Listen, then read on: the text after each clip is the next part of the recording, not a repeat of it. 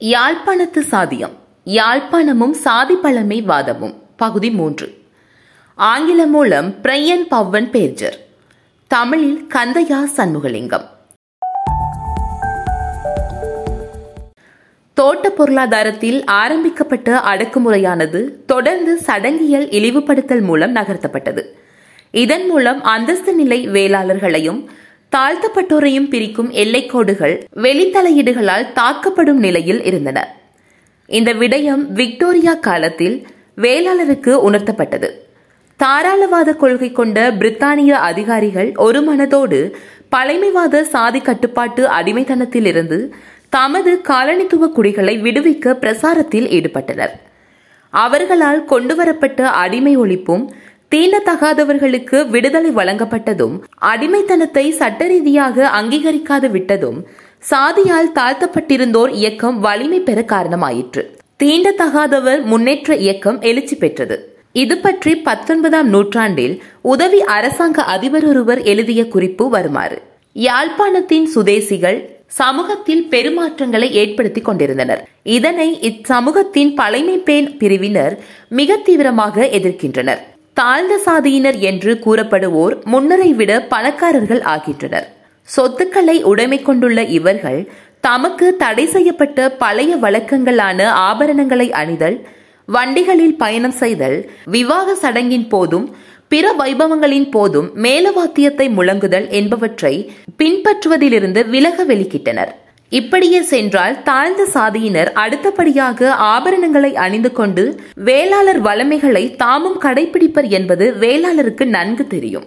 ஆயிரத்து தொள்ளாயிரங்களுக்கு முற்பட்ட காலனித்துவ அனுபவம் வேளாளர் மற்றும் சிறுபான்மை தமிழர்களுக்கும் இடையில் ஸ்திரமற்ற சச்சரவான உறவு நிலையை உருவாக்கியது. பழைய உறவு முறைகளை வெளிப்படையான அடக்குமுறையாலும் அரசு ஆதரவாலும் சடங்கியல் நிலை இழிவுபடுத்தலாலுமே தொடர முடியும் என்ற எண்ணத்தில் அந்த உறவு முறை இருந்தது. வேளாளர் சிறுபான்மை தமிழர் உறவு முறையில் நிலவிய நிச்சயமின்மையும் உறுதியின்மையும் இருபதாம் நூற்றாண்டில் ஏற்பட்ட சமூக மாற்றங்களால் மேலும் மேலும் அதிகரித்தது. இருபதாம் நூற்றாண்டில் யாழ்ப்பாணத்தில் ஏற்பட்ட சமூக மாற்றங்களினால் பிரதேச ஆதிக்கத்தை உறுதிப்படுத்த வேளாளருக்கு கல்வி உத்தியோகம் என்னும் இரண்டு புது விடயங்கள் உபாயமாக கிடைத்தன. பத்தொன்பதாம் நூற்றாண்டின் முடிவில் விவசாயத்தை நம்பி எதிர்கால வாழ்க்கையை உறுதியான தளத்தில் அமைக்க முடியாது என்பது தெளிவாயிற்று. குறிப்பாக விலையேற்ற இறக்கங்களாலும் அரசியல் மாற்றங்களாலும் புகையிலை வர்த்தகம் பாதிக்கப்பட்டது. இந்த மாற்றங்கள் மீது யாழ்ப்பாணத்து விவசாயிகளும் தரகர்களும் எந்த கட்டுப்பாடும் செய்ய முடியாது இருந்தனர். புகையிலை வர்த்தகம் பிற நாட்டு உற்பத்திகளோடு போட்டியிட முடியாத அளவிற்கு ஏற்றுமதி வரிகளும் உள்நாட்டு உற்பத்தியாளர்களை பாதிக்கும் நிலையிலேயே இருந்தது. பிரித்தானியர் ஆட்சியில் புகையிலை ஏற்றுமதியில் வீழ்ச்சி ஏற்பட்டது. ஆயிரத்து எண்ணூற்று இருபதில் மூன்று புள்ளி ஐந்து மில்லியன் பவுன்களாக இருந்த ஏற்றுமதி ஆயிரத்து எண்ணூற்று முப்பதில் ஏழு லட்சத்து ஐம்பதாயிரம் பவுன்களாக குறைந்தது. பிரித்தானியர் ஆட்சியில் தாராண்மை கொள்கை கடைபிடிக்கப்பட்டதால் மீண்டும் புகையிலை ஏற்றுமதி அதிகரித்தது. ஆயிரத்து எண்ணூற்று எண்பது தொடக்கம் தொன்னூறில் ஒரு கோடியே இருநூற்று இருபத்தி நான்கு லட்சத்து எழுநூற்று ஐம்பத்தி இரண்டு பவுன்கள் பெறுமதியான புகையிலை ஏற்றுமதி செய்யப்பட்டது. இதன் பின்னர் சந்தையில் நிரம்பல் அதிகரித்ததால் விலைகள் சடுதியாக வீழ்ச்சியடைந்தன. ஆயிரத்தி தொள்ளாயிரத்து இரண்டில் ஏற்றுமதி முப்பத்தெட்டு லட்சத்து எழுபதாயிரம் பவுன்களாக வீழ்ச்சியடைந்தது. காற்று எப்பக்கம் வீசுகிறது என்பதை புரிந்து கொண்ட வேளாளர்கள் விவசாயத்தோடு ஆங்கில கல்விக்கும் முதன்மை அளித்தனர். பிரித்தானிய ஆட்சியில் யாழ்ப்பாணத்தவர்கள் கணிதம் பொறியியல் மருத்துவம் ஆகிய கல்வித்துறைகளில் சிறந்து விளங்கினர். பொது சேவை பதவிகளை பெற்றனர். ஆயிரத்தி தொள்ளாயிரத்தி இருபத்தி ஓராம் ஆண்டில் பத்தாயிரத்து நூற்று எண்பத்தி ஐந்து தமிழர்கள் பொது நிர்வாகத்துறையில் பணிக்கு அமர்த்தப்பட்டனர்.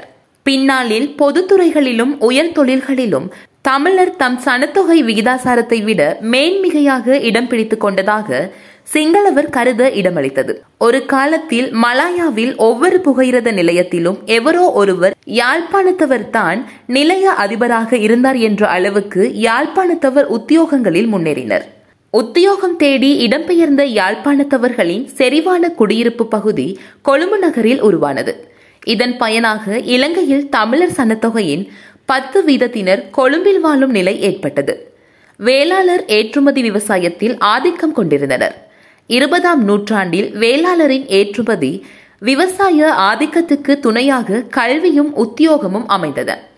இவை இரண்டும் அவர்களின் பொருளாதார மேம்பாட்டுக்கு வளம் சேர்த்தன. விவசாய ஏற்றுமதிகள் விலை ஏற்ற இறக்கங்களால் பாதிப்புற்ற போதும் ஆயிரத்து தொள்ளாயிரத்து எழுபதுகளில் விவசாயம் யாழ்ப்பாண பொருளாதாரத்தின் ஆதாரமாக இருந்தது. உத்தியோகஸ்தர்கள் மூலம் கிடைத்த நிரந்தர வருமானம் ஓய்வூதியம் வெளிநாட்டிலிருந்து கிடைக்கும் பணம் ஆகியனவும் சேர்ந்து யாழ்ப்பாணத்து வேளாளர் விவசாயம் உறுதிநிலையையும் பாதுகாப்பு தன்மையையும் பெற்றிருந்தது. குடாநாட்டின் பாடசாலைகளில் தாழ்த்தப்பட்ட மக்களின் பிள்ளைகள் இரண்டாம் மூன்றாம் ஆண்டுக்கு மேல் படிப்பதற்கு அனுமதிக்காத உபாய திட்டத்தோடு சம்பந்தப்பட்டிருந்தது. இந்த உபாய திட்டத்தை நடைமுறைப்படுத்த சட்டமுரணான செயல்களில் ஈடுபடவும் அவர்கள் தயங்கவில்லை. யாழ்ப்பாணத்து வேளாளர்கள் ஏற்றுமதிக்கான விவசாய உற்பத்தியிலிருந்து உத்தியோகஸ்தர்களை நோக்கி கவனம் திரும்பியதால் மரபு வழிபட்ட சாதி வழக்கங்களையும் உறவுகளையும் பேணுவதில் அக்கறை கொள்ள மாட்டார்கள் என்று ஒருவர் எதிர்பார்க்கலாம். டச்சுக்காரர்களுக்கு பலப்படுத்த உதவிய சாதி முறையை தொடக்க காலத்தில் பிரித்தானியர் சகித்துக் கொண்டனர். இப்போக்கு விவசாய ஏற்றுமதி உற்பத்திக்கு உதவியது. கல்வி முன்னேற்றம் ஏற்பட்ட பின்னர் கல்வி கற்ற வகுப்பு பழைமையான இந்த உறவுகளை கைவிடும் என்று ஒருவர் எதிர்பார்க்கலாம். இந்த அர்த்தத்தில் உண்மையில் படித்தவர் என்ற பண்பை கொண்ட திறந்த மனமுடையவர்களான வேளாளர் பலரும் இருந்தனர் இருக்கின்றார்கள். இருந்தபோதும் பெரும்பாலான படித்த வேளாளர்களிடம் இப்பண்பு இருக்கவில்லை. கொழும்பு மலாயா போன்ற இடங்களில் வசிப்பவர்களிடம் சாதி மனப்பான்மை இருந்து வந்தது.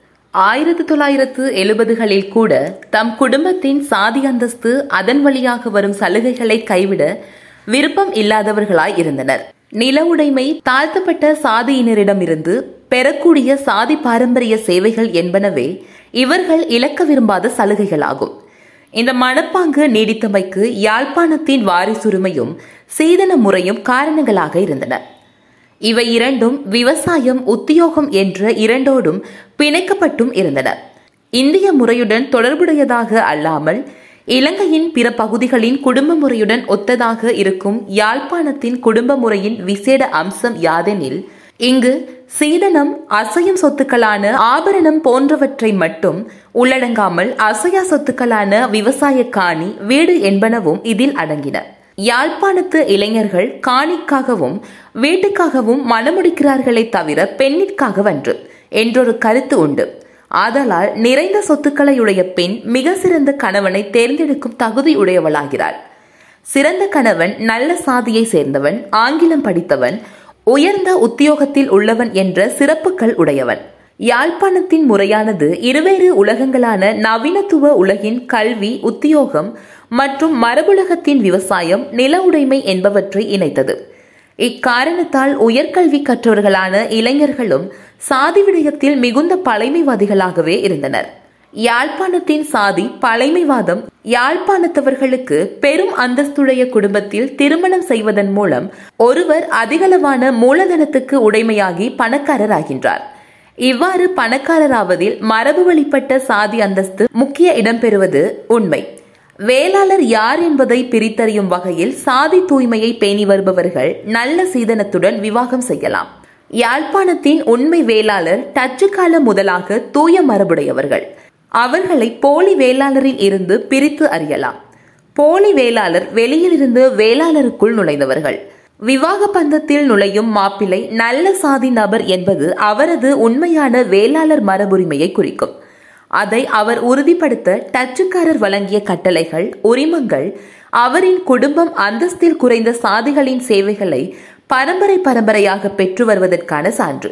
சாதி முறைமை அதன் வளமை மரபுகள் தவறாது பேணி வருவது குறித்த குடும்பம் காட்டிய கரிசனை என்பனவும் சாதி அந்தஸ்துக்கான சான்றுகளாகும். இத்தகுதிகள் ஒருவர் விவசாய காணிகளையும் வீட்டையும் சொந்தமாக உடைய இளம்பெண் ஒருத்தியை மனமுடிக்கும் பாக்கியத்தை வழங்குகின்றன.